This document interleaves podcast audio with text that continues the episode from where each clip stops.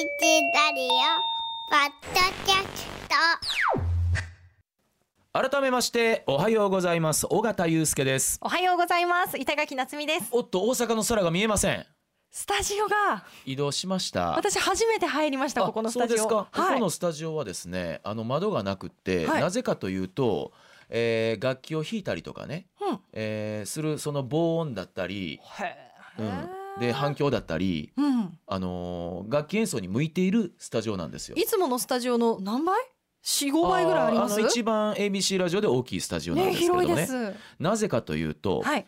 えー今朝のこの時間はオルガニスト山口良樹さんにお越しいただきました。おはようございおます。はようございます。おはようございます。お待たせをいたしました。本日はどうぞよろしくお願いします。お願いしますさあ、えー山口良樹さんなんですけれども、えー住友生命泉ホールの恒例クリスマスオルガンコンサート今年34回目を迎えるということで、えー今年はですねあのオルガニストの山口良樹さんとソプラノ歌手マリア・サバスターノさんの共演で荘厳な響きを届けてくださるということなんですね。で今朝はクラシックからポピュラーまで幅広いジャンルのレパートリーを持つ山口さんにオルガンの世界にいざなってもらいましょう。はいお願いします。えー山口さんはえ早稲田大学政治経済学部を卒業されて、うん。でその後東京芸術大学に進んで大学院という道を歩まれた。そうなんですね。のはやっぱりオルガンを極めるため東京芸大大学院ということになるんですか？そうですね。あのーあんまり真面目な大学生じゃなかったんですねえ最初。早稲田政経時代は、はい。高田の馬まで飲んだくれて、はいその通りです。意外と。あらはい。でそうやって遊んでる間にパイプオルガンに出会っちゃったんえですよ。遊んでる間にパイプオルガンに出会うってどどう？んいう、なとこで遊んだんですかはいそれ？えー、と遊んでる間にというかたまたま大学の一限の語学の授業に寝坊しまして、リアルですね、はい、今日はもう行くのやめたっていう。よくある。はい。はい。それであの今日なんか面白いことないかなと思ったらはあ。お昼にあの東京のサントリーホールではい。オルガンのコンサートがあると、ほう。じゃあ行ってみようよ。お昼なら大丈夫と思ってええ。行ったら出会っちゃったわけ、へえ。じゃあ山口さんの人生を変えたのは寝坊から。その通りです。うわ寝坊もしてみるもんですね。本当ですね、え。えそんな出会いがあったんだ。えでそこから、えーまあ、いわゆる衝撃のオルガンとの出会いがあったわけですか？はい。でまあ普通はまた聞きに行こうで終わるんですけど、うん。私もまああのピアノとか電子オルガン弾いていたのでなるほど。どうしたらこの楽器を弾けるようになるんだろうっていうところからが始まりでした、えそのオルガンはピアノでも電子オルガンでもないオルガンだったっはいパイてことですか、プオルガンですね。パイプオルガン。パイプオルガンってよくあの教会とかにあるそれこそパイプがあの長短並んでて下にこう鍵盤があるってやつですよね。はいそうです。はあ、で弾いてみたい。どうやったら弾けるんだろう？はい。からどういうふうに進んでいくわけですか、えっとまず教えてくださるところを探してですよね。はい、はい、でまあ東京ですからまあ探せばあったわけであすよね。るんですか。はい、はでそこからですね、あはい。はい。実際えパイプオルガンは弾いてみられて、はい。やっぱり全く違うものだったんですか？えっと最初は単なる憧れで始まったんですけども、うん。いざ弾いてみると、うん。やはり難しいことがいっぱいうん出てきてそれがまた面白くなって。電子オルガンとは違うわけですか？はい。面白くなってきて、はいなってきました。ではい、でサボって触れて、はい。で一応整形は卒業して、はい。でも整形で学んだことじゃなくはい。これでやってこうってことになるわけですか、はい。えっとそこにまはい。あちょっと3年ぐらいタイムラグがあるんですけども、はい。まあ音楽の仕事をしてたんですね、うんうんうん。でまあ普通の大学を出て、うんあのまあ一度ぐらいは音楽大学できちんと勉強し直してみたいなと、はあ。してみたいなと思って、でまあ試験を受けたわけなんです、その早稲田での学んだ整形とは違った東京芸術大学大学院での音楽のまあ専門的な授業ですよね、はい。やっぱり楽しい面白いもんだったんですか？はい、でわあ。あのまあもう好奇心が高まってますからね。楽しいわけですうよね、ん。でそこではじゃあオルガンの特化したはい。授業だったり歴史だったりってことはい。になるんですか、はいそうです。オルガンってどうでしょう？それこそ先ほどおっしゃった我々一般の身の回りで鍵盤で言うとピアノ。うん。でおはよう朝日のテレビでおなじみのエレクトーン。ああはい。で、うん。学校にはそれこそ電子オルガンがあったりしたかな、パイプオルガンってなかなかやっぱり。いや本当だから教会とかなんか映画の世界とか、うん。そういうイメージで、うん。パイプオルガンってでも練習するのだ買えないですよね？パイプオルガンって買えるんですか、もちろんあの小型のものはあるんですけれどもまあ例えば今回のコンサートではないですけどホールにあるようなオルガンをうちに持つわけにはいかない、ねえ。はい。なのでコンサートの直前にまあ何時間か練習をして。というそういうもんなんですか？普段はじゃあ家で練習するときはキーボードとかはいピアノとかいろいろですへねえでね今そういうふうにお伝えしたギタリストだったりさらにピアニストバイオリニストに比べてオルガニストって私やっぱり周りであまりお会いしたことないんですけれども、はい。絶対数としては少ないですよね。はい。少ないと思います。うん、でそのパイプオルガニストはいになると、はい。どんなぐらいの母数というか、母数はわからないですけどまあ例えばえーっと私が行ってた大学でのまああー入学者の割合でいくあと、はいはいはい、やっぱりそうですね。8分の1ぐらいになりますねピアノに比べると。ピアノと比べてはい。8人いたら1人ぐらいの、はい。でやっぱりねそれこそあの鍵盤であったりいろんなものも違うと思うんですけれども、うんうん。何が一番こう楽しくはい引き込まれ魅力であると今認識されてらっしゃるんですか？オルガンですか。あのはいパイプオルガンですね、えーとですねあのーパイプオルガンの音っていうのはいろんな種類があってでうん。あのオルガンの規模が大きくなればなるほどいろんな種類の音が入ってるんですね。はい。それがもうまるでオーケストラのようにこうパレットを選べるわけなんです。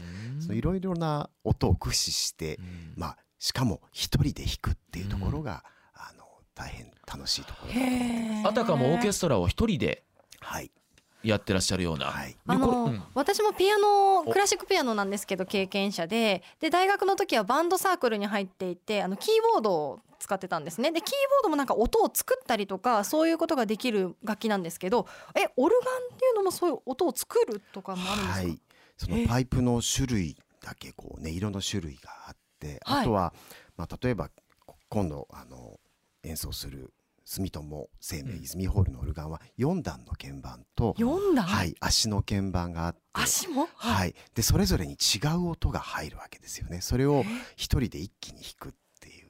鍵盤4段？一人で？はい、手は2本。両手で。ええ そう。ああのじゃあ足も鍵盤があるっていうのはエレクトーンのような要素もあるってあそうですね。はい。かああの特に低い音は大抵足でへえベース音とはい、ベーかそういうス音そのものですか、通りです。で実はあの今の状況をお伝えすると我々がこのスタジオのお机テーブルの上で喋ってます。はい。で実は、えー山口さんちょっと離れたところですでに鍵盤の前にスタンバイして喋ってくださってます。はい。あの山口さんせっかくなのではい。じゃあスタジオでもちろんパイプオルガンははい。ございませんが、はい。生演奏をお願いできるということで、はい。はい、一曲ですよか。はい弾かせてもらっていいでしょうか。はい。ちなみにどんな演目を？あ今年はねあれだったので、え？ああれ？はい。阪神のあれ、はいあれを弾こうかなと。ええあれ？あれ？はい。お願いしていいんですか、はい。あじゃあよろしくお願いします。「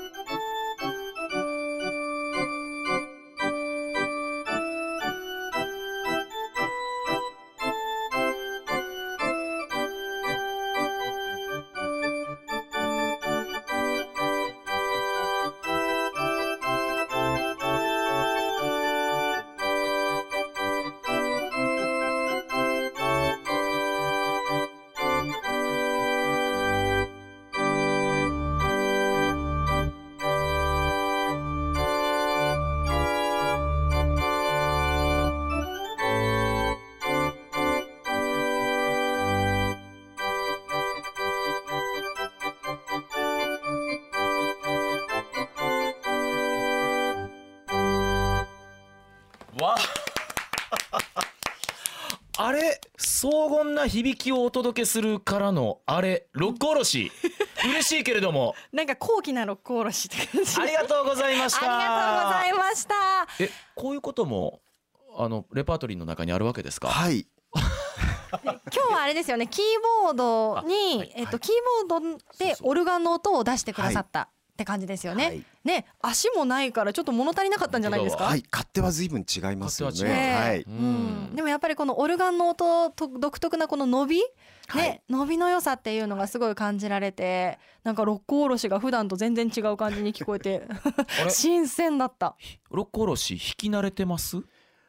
あそうですね。あの割と20年ぐらい前からパイプオルガンで 弾いて。山口さんご出身は？鹿児島です。あ鹿児島、はうん。え阪神の六甲おろしをえあのーまあ幸いにもあのあまりこう強烈な野球ファンではないので幸いにもはい。はい。どこによるでもなく、はい。なので弾きますよ。あそっかだから 住友生命泉ホールではい。もう34回目ですから、はい。あ結構そういう。あ私は今度でえっとあ3回目なんああですけれども。そうなんですか、あええーなるほどなるほど、はい。あ山口さんは3回目、はい。えでもなんで20年前から六甲おろしを？えーとですね、はい。私はもともとえっ、とまあ電子オルガンとかポポピュラーの世界、はい。ジャズポピュラーの世界で育ってきて、あのまあ素養としてはそういうクラシックじゃないものがたくさんあって、えー、と大学院出た頃に、うん。あの大阪でコンサートがあって、うん。なんか弾けないかなと思った時に、そうだロックおろしをパイプオルガンで弾いてみようと あ思ったことがあったわけです。おおむね好評だったり。ええあのお客様から好評でしたね、ええけどやはりや、お同じくこうパイプオルガンを弾く人からはそれは面白くないと思う方もいらしたようなんですけどね。難しいですね、はい。い、やでも私もねあの忘れもしないんですよ中学校の1年生の時の音楽の時間でパイプオルガン。え。あのトッカータとフーガ。今でも忘れない。授業であったんですか？授業で。でパイプオルガンってこういうものでこういうもので、うん。でトッカータとニャーニャーニャーニャーニャーニャーニャーニャーニャーニャーニャーあえオルガンパイプオルガンっていうのがねあの今でもその音楽の先生のことを思い出してうん。授業を思い出せるんですけど、そこでちょっと六甲おろしはちょっとイメージは湧かなかったですけれどもね、えー。深さ深み幅を感じます。でこれね、えーふ全く私本当に疎くてあのわからないんですけどもパイプオルガンではあるんですがシアターオルガン？はい。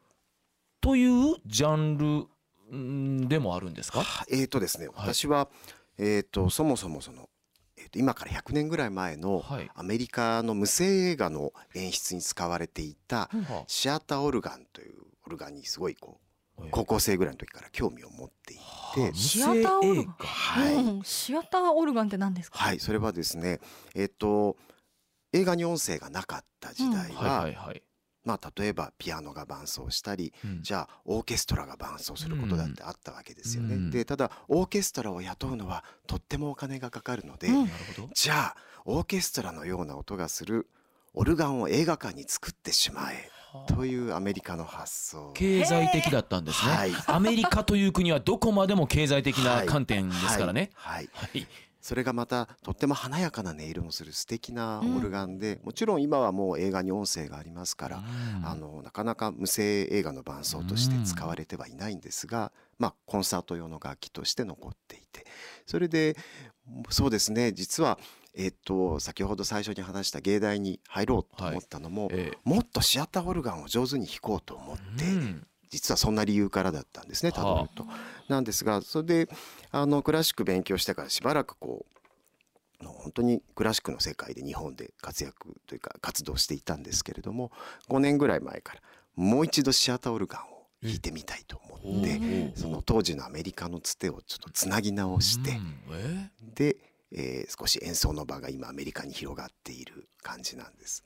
えじゃあアメリカでえそれこそ無声映画のようなものにつけるんですか、はいそうですね。でも私は無声映画が専門ではないのでコンサートをするばかりなんですけれども。はあそうか。昔は無声映画にそういう形で音をつけながら、はい。だからシアターはい。オルガンなんですか、はへそうです。えこうなってくるとまたよりそういうところに足を踏み入れている人は日本で少ないんじゃないかと想像するんですけど。そうですね、うん。素敵な世界なんですけどなかなか日本人には出会わない世界ですね。でも、うん。うん、ごめんなさい。でもオルガンでできないことってもうもはやないんじゃないかっていうお話聞いてると思うんですけど。そそこまであの そんなことはないんですよ。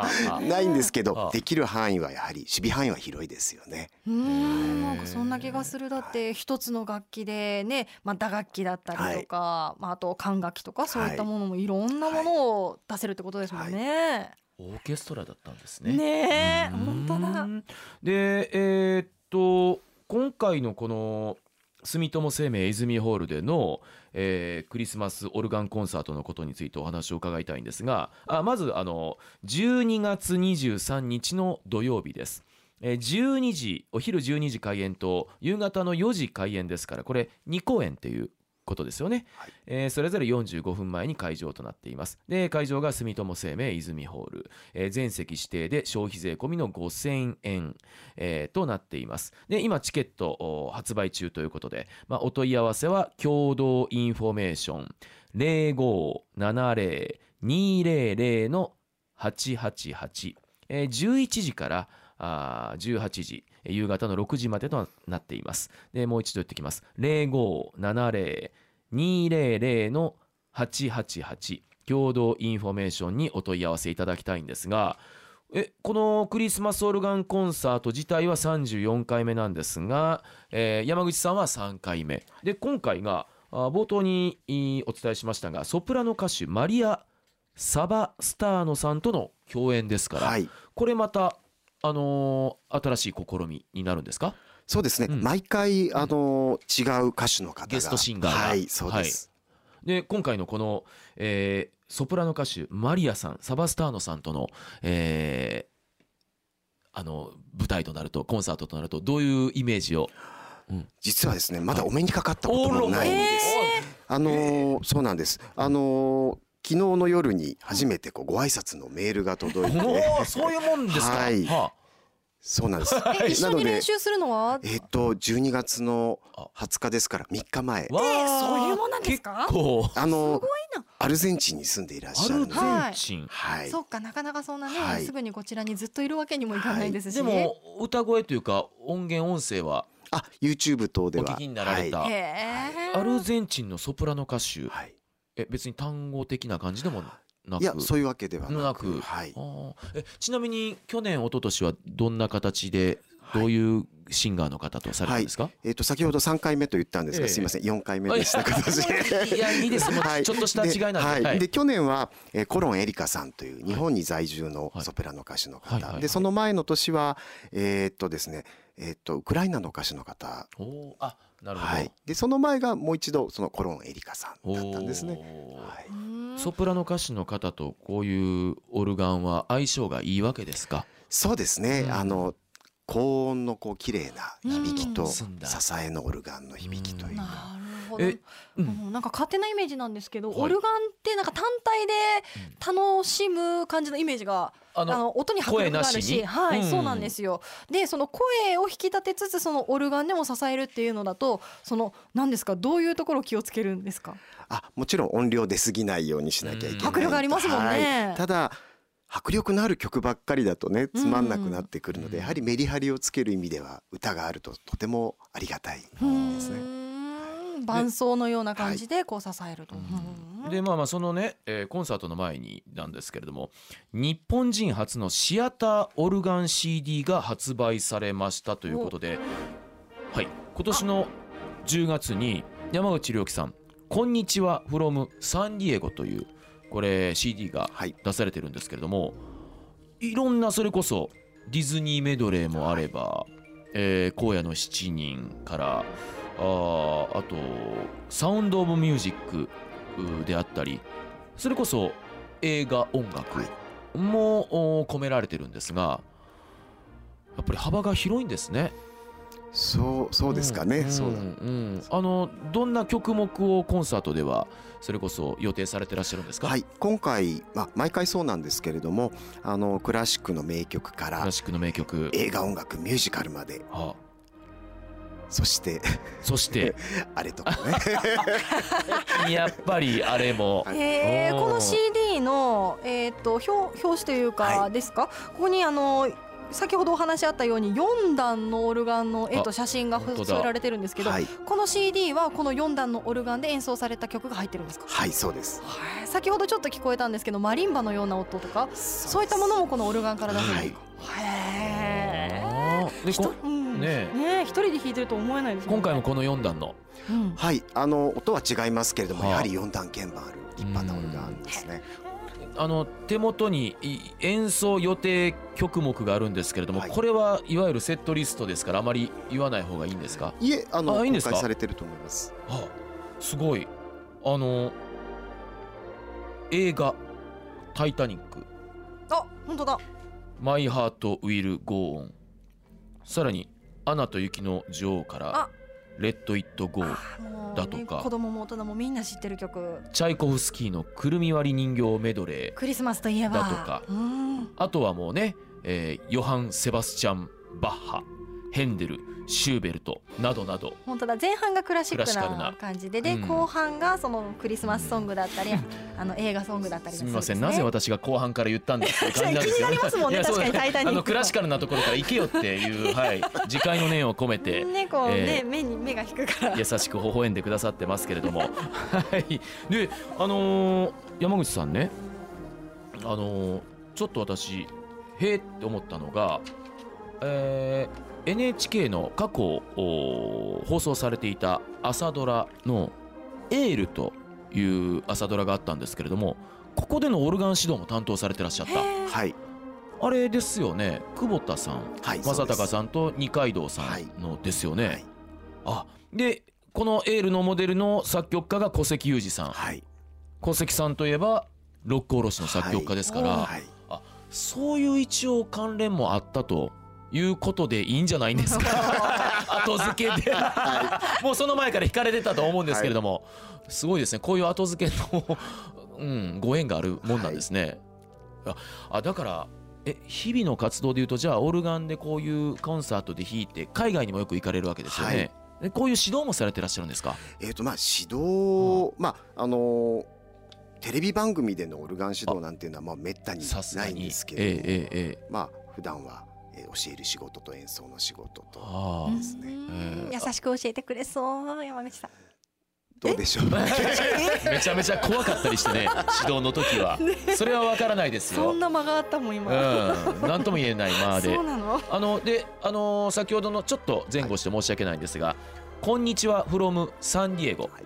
やっぱりサンディエゴにはよく行かれてそうですね。それこそご縁のあるオルガンがあっはい。あたり、そうなんですか、はい、あとやはりそのアメリカでの活動をうん広げるためには、は。あのやはり CD をちょっと作っておかなきゃいけなないところがあって、ええ。あとそのなぜこんにちはなの？そうですね。ところなんですけどやはり私が日本人であることがちゃんとわからなきゃいけないというところで今回のタイトルは「うん。こんにちは」になりました。ちなみにサンディエゴってのはそのオルガンの聖地っていうわけでもなく？いえそういうわけではないんですけれども、うんうんうんうんよくねジャズがニューオーリンズだとかうんそういうのありますけれども、ああじゃあご縁のある土地がサンディエゴだったということで、そうですか。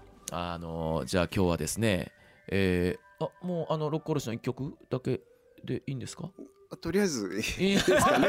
すみません。はい。最後ちょっとおねだりしちゃうような感じになりましたけれども、まあ本編はじゃあ本域はそれこそ、えー改めてですが2023年12月23日土曜日、えー住友生命泉ホールでのクリスマスオルガンコンサート、えー皆さんに楽しんでいただきたいと思います。今一度チケット発売中キョードーインフォメーションまでお問い合わせください。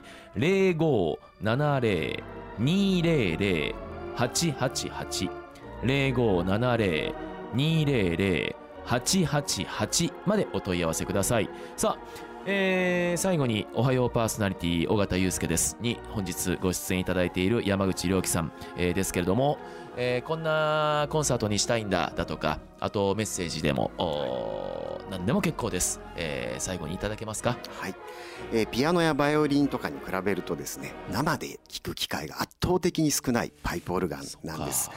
えー12月23日は、えーぜひこう空間に響き渡るオルガンのサウンドを体感していただくべく、えー住友生命泉ホールへお越しください。よろしくお願いいたします。はい、えーオルガニスト山口良樹さんでした。どうもありがとうございました。ありがとうございました